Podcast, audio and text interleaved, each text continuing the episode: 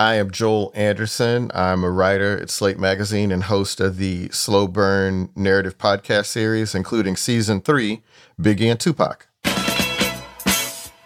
Joel's the kind of person you reach out to when there's been an arrest in the Tupac Shakur murder case.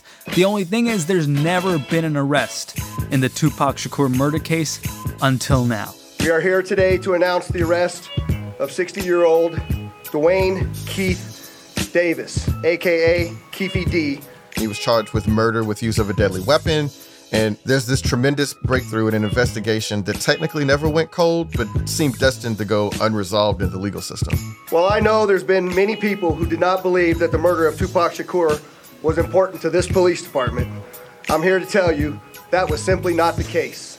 Big news on a case 27 years old coming up on Today Explained. Support for Jay Explained comes from FX's The Veil, starring Elisabeth Moss. If you like spy thrillers or indeed Elisabeth Moss, then you might want to check out FX's The Veil. It's an international spy thriller that follows two women as they play a deadly game of truth and lies on the road from Istanbul to Paris and London. Oh, I'll go. One woman has a secret, same here, and the other has a mission to reveal it before thousands of lives are lost. FX's The Veil, now streaming only on Hulu.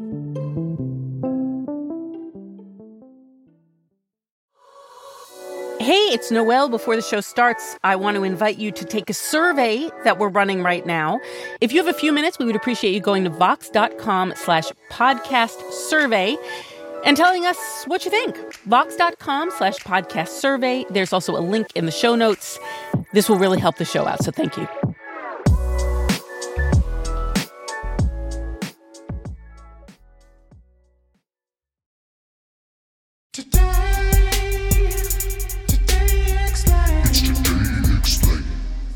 The first thing I wanted to ask Joel Anderson was how surprised he was a week ago today when he got the news that there'd been an arrest in the Tupac case. Not very, because the guy who was arrested had kind of been implicating himself in Tupac's murder for at least the last five or six years. So there's either two ways to think about it. One, well, they're just never going to arrest anybody just because they don't think they can make a case, or that it's inevitable. Like one day somebody's going to be like, hey, this guy's been talking a lot about being there on the night that Tupac got killed. Maybe we should bring him in.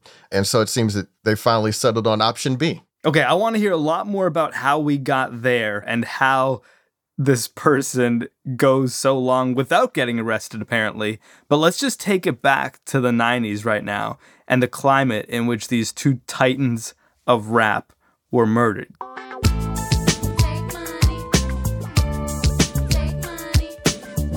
You know, Tupac in 1996 and Biggie, they're two of the biggest stars in America at the time of their death, but Tupac in particular. I mean, Tupac was a record breaking rap artist. His last two full length albums debuted at number one on the charts. All Eyez on Me, his double CD, even made it to number one on the pop charts. He'd been in a handful of movies, including Poetic Justice with Janet Jackson, which is, you know, a movie, not a great one, but it was a movie. No one made a mistake, but everybody make mistakes. And, and, and, and, he certainly seemed poised to do even more in that medium. I can act. No one alive, I think, has as much life experience to draw from. And for Tupac in particular, calling him controversial doesn't quite cover it because, first of all, at the time of his death, he'd not even been out of prison for a year on sexual abuse charges. It's not even about my trial no more. It's just about loud rap music, tattoo having thugs. She's talking about thug life and all yeah, that, trying like, to. Um, he's definitely guilty. Anybody with thug life tattooed on their stomach is guilty.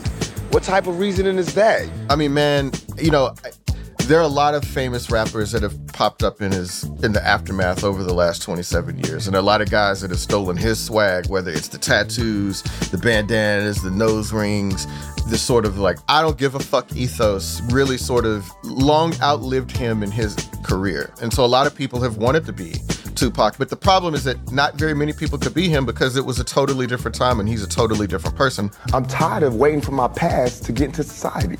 All I ever wanted to do was make me and everybody around me feel more comfortable about where we were, about the places that we stayed, where we, this is our home base. Let's build it up. Let's be happy about where we come from. You know what I'm saying? Instead of trying to assimilate and um, get a pass key to where they at. At the end of the day, I mean, Tupac was a lot of things to a lot of people.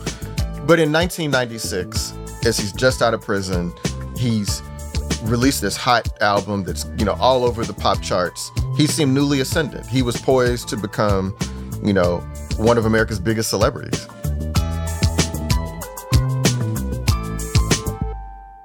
And then what happens on September 7th, 1996, in Las Vegas?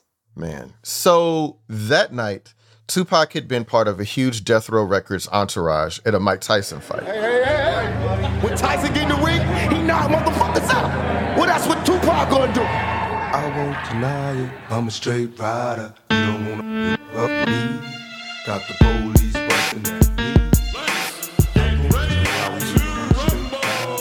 me. Mike Tyson at the time was fighting to regain one of his heavyweight belts. He fought a kind of a tomato can named Bruce Seldon. So Tupac recorded the song that Tyson walked out to that evening. And he was even supposed to perform later that night at a nightclub owned by Death Row Records CEO Suge Knight. After the fight is when things go awry. When niggas come against me, I'ma knock they punk ass out. If he didn't have anybody to fight, he'll find somebody to fight.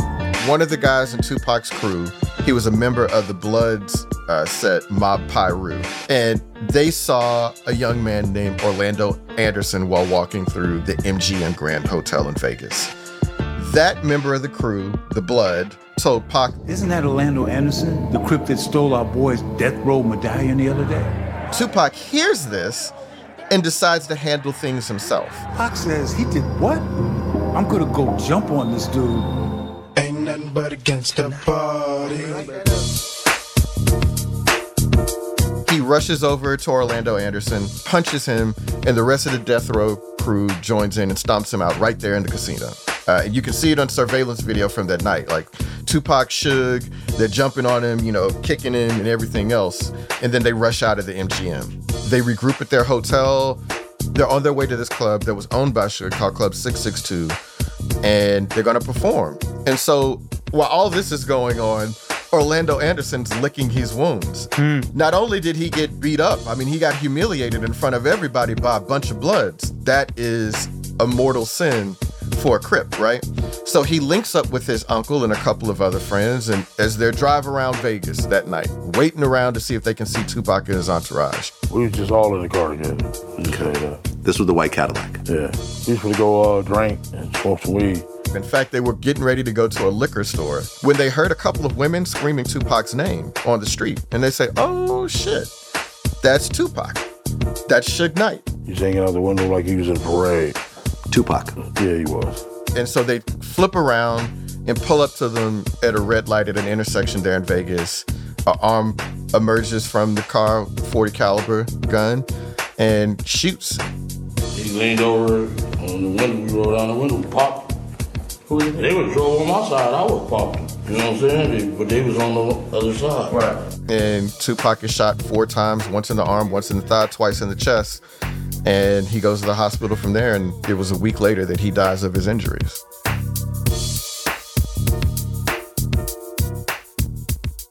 And it sounds like you know who did this, and I want to ask you how I you know. I think I know. I think I know, Sean. I think I know. Tell me how this investigation into the killing of Tupac Shakur goes, at least initially. Speaking with people who were there that night, I mean, one of the things that we do know from the Vegas police is that they were just sort of scattered. And they get there, Suge Knight is in his car in the median, uh, disoriented, shot, injured himself. There's all these other people that are part of the entourage that are like, what the hell just happened?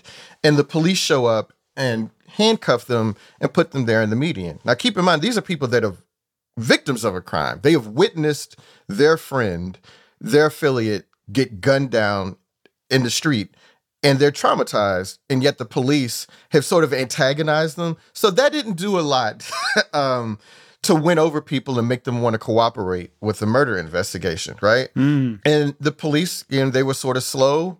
And some of that is because it was a drive-by shooting. I mean, it was really difficult to piece together who shot him, but they didn't do themselves any favor. But they did interview a few people, Orlando Anderson being one of them, and they just couldn't pin the shooting on him. You know, Orlando Anderson says to the police, I was a victim that night. I was attacked. You're interviewing me? Yeah, how dare you interview me and think that I would kill somebody? Hmm. And so they didn't get a lot of assistance in those early days, and there wasn't really a lot of incentive to talk. I mean, keep in mind, in addition to the fact that the police worked as antagonists in this, this is fundamentally street stuff, and street stuff gets handled on the street. And given that, it's understandable why the Vegas Police Department didn't get a lot of assistance from the people who were there at the time. So they've had all this forensic evidence that, that they've put in storage for the last 26 years, but it wasn't until recently that people started talking about maybe I was involved with this, maybe I know what happened, that they started cracking it back open and were able to tie people to Tupac's murder.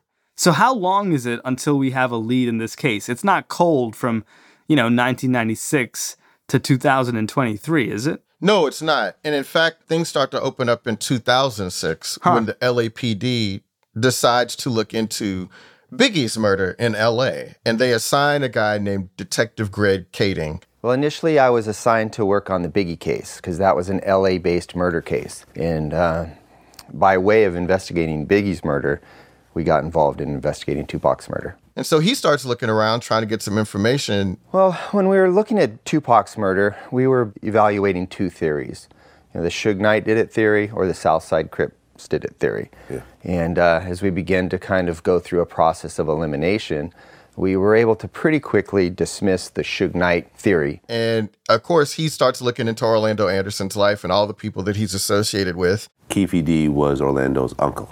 That is correct. Keefe D was Orlando's uncle. How did you identify these four people in the car? Actually, through the confession of Keefe D himself. And so he interviews Keefe D in 2008. I seen a bullet going Suge head. I thought he was dead. And the way that they were able to do this is that Keefe D was a well known drug trafficker. He'd already spent some time in prison.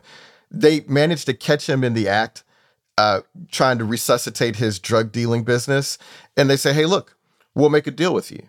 Why don't you tell us what you know about the Biggie murder and maybe we'll cut you a break on your drug trafficking case? And he says, we didn't do that one. Hmm. Right? Which is, which one did you do? and and then that's when it all starts to start to come out.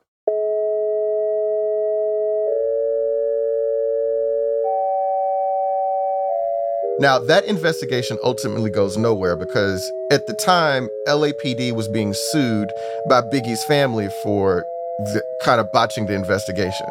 They're able to settle the case.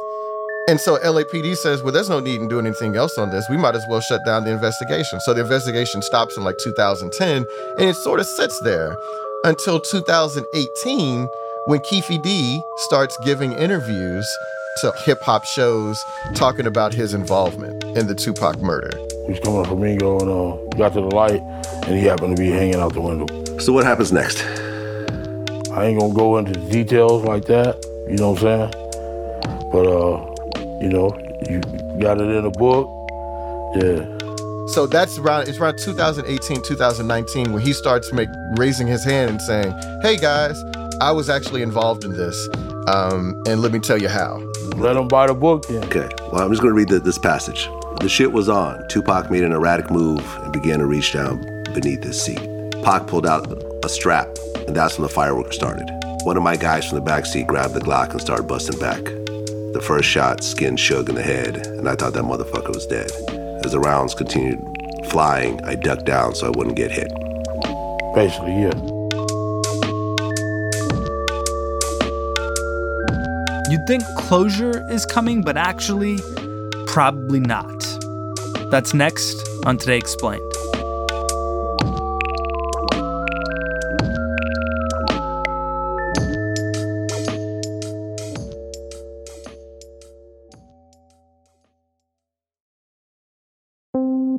Support for Today Explained comes from Mint Mobile, the only cell phone that tastes good. When the deal is too good to be true, there's probably a catch, right? That incredibly cheap flight to Europe?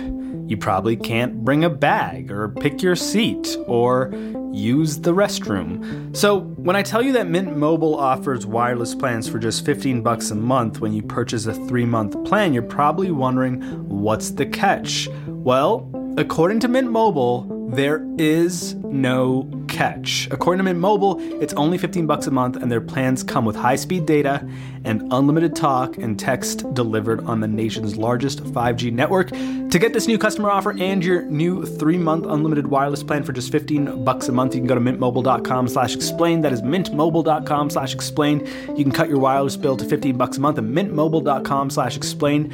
$45 upfront payment required, equivalent to $15 a month. New customers on first 3-month plan only. Speed slower above 40 gigabytes on unlimited plan. Additional taxes, fees, and restrictions apply. See Mint Mobile for details.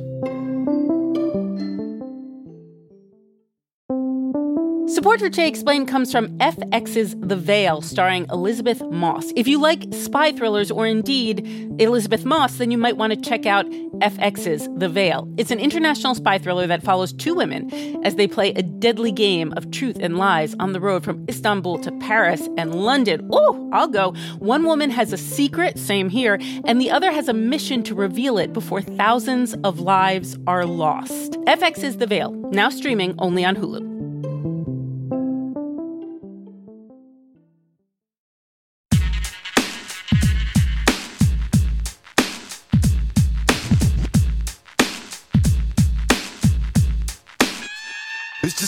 Against the world.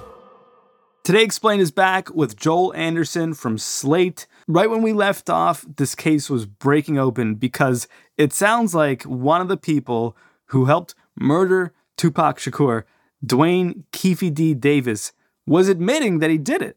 What's going on there? Well, let's go back to 2008. After Keefe D has spoken with LAPD under a proffer agreement, thinking that it's going to help him in his drug trafficking case, and he's cooperated with police. He's like, all right, I've done what I said I was going to do. You guys are going to cut me a deal. I'm free. so fast forward to 2018, and he's a middle-aged man. He's in his 50s then, and he starts giving a lot of interviews on hip hop YouTube channels about his involvement in this case. It wasn't until 2018 that this case was reinvigorated as additional information came to light related to this homicide.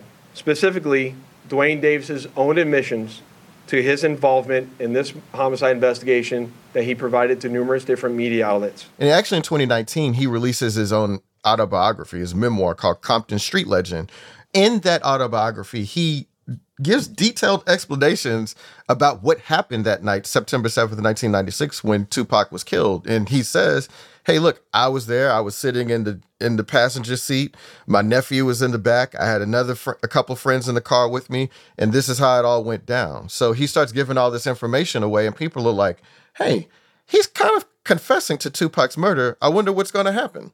What takes this arrest so long? Why does this happen seven days ago? There's a lot of competing theories about that. One is that maybe police were just waiting for him to give up enough information so that it would meet the really you know tough bar for a conviction i mean you know if they bring this guy before everybody in public and say hey look we've got somebody arrested in the tupac murder they want to make sure that they can get a conviction Hmm. What are the charges they're bringing against Keefe D? So they've charged Keefe D with murder with use of a deadly weapon This is the indictment we've been waiting almost three decades for. and police said when they brought him in that they never had the necessary evidence to bring the case forward and present it for criminal charges. And so it's evident that everything that Keefe D has been saying since 2018 is the biggest piece of it. This ultimately led to us procuring a search warrant which was executed at Mr. Davis's residence in Henderson, Nevada.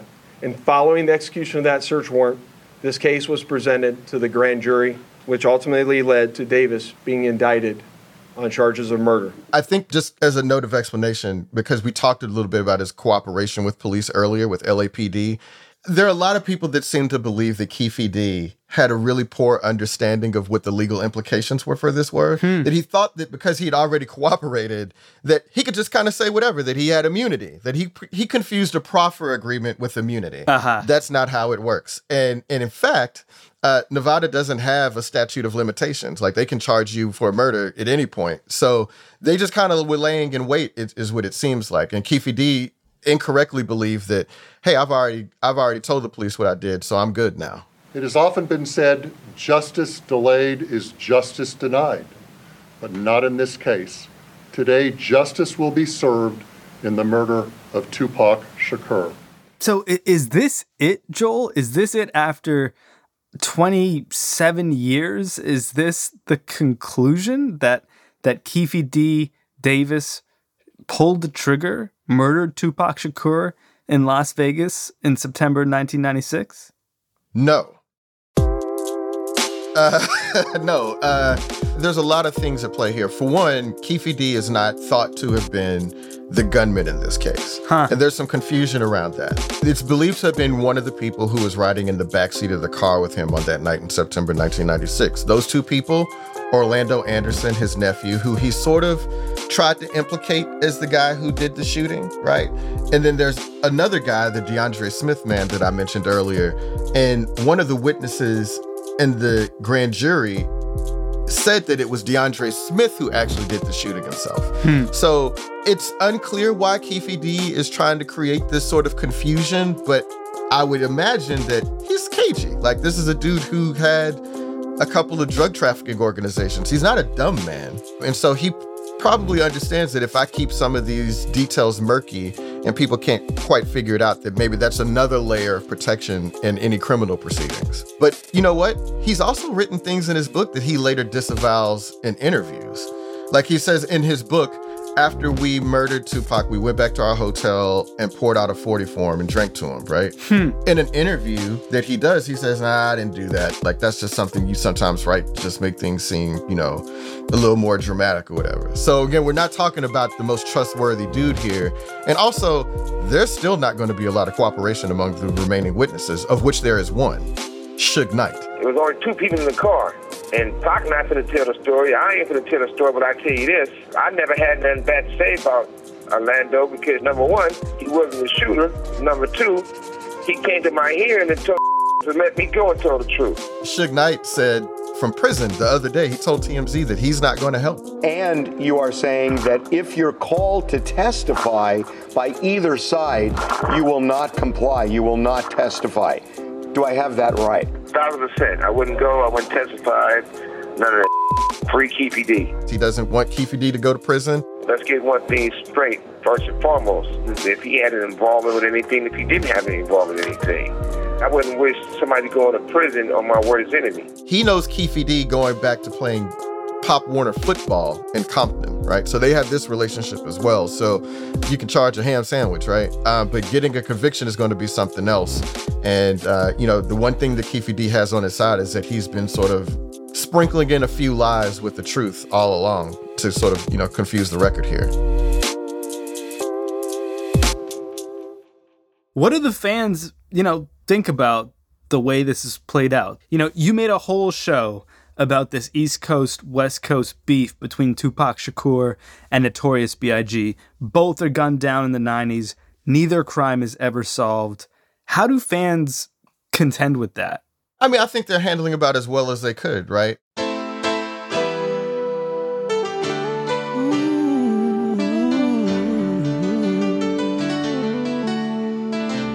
I think there is some relief at the idea that, well, somebody's going to go through some legal hell, legal peril. You know, somebody will pay some sort of a price for having killed Tupac. But I also think that the fans of Tupac have kind of come to grips with the idea that I'm just going to have to love him and not think too much about how it all ended. Because if you're a fan of Tupac, I mean, the music is timeless. It'll live forever. The work that he did, the influence he had. You can see all of his sons and daughters in hip hop today, right? And the influence he's had on them. So that is what is going to have to be the thing that carries them, not anything that happens in court. And I think that's probably the way Tupac would probably feel about it as well. Um, he was dubious about the American criminal justice system and its ability to you know, resolve these sorts of things. So I think the music and his art are the things that we're just going to have to take with this going forward. That's just the way it is. Things will never be the same. Just the way it is. Joel Anderson, Slate, also one of the hosts of the Slow Burn podcast, season three, is the one you want to listen to if you want to learn more about Biggie Smalls and Tupac Shakur. Hady Mawajdeh produced our show today. He had help from Siona Peterous. Matthew Collette edited, Laura Bullard fact checked, and David Herman mixed. The rest of the Today Explained team includes Victoria Chamberlain, Halima Shah, Miles Bryan, Avishay Artsy, Amanda Llewellyn, Jon Ehrens, Patrick Boyd, Rob Byers, and now Isabel Angel too. Welcome, Isabel. Our supervising producer is Amina Al Sadi. Our executive producer is Miranda Kennedy. My co host is Noel King. And we use music by Breakmaster Cylinder when we feel like it. Today Explained is distributed by WNYC. The show is part of Vox, which is totally free, thanks in part to contributions from our listeners. Join us at vox.com slash give. We're off Monday for Indigenous Peoples Day, back on Tuesday with more Today Explained. A quick favor before we go. We're working on a show about doctor and nurse shortages. Have you been having a hard time booking FaceTime with a doctor, or is it even worse? Are there increasingly fewer and fewer doctors and healthcare workers in your city or town? Give us a call and tell us about your experience. The number is 202 643 0314. We are asking because we might use your voice on our show. Again, the number is 202 643 0314. Thank you. Let's change the way we eat. Let's change the way we live. And let's change the way we treat each other. You see, the old way wasn't working, so it's on us to do what we gotta do to survive. And still, I see no changes. Can a brother get a little peace? It's war on the streets and a war in the Middle.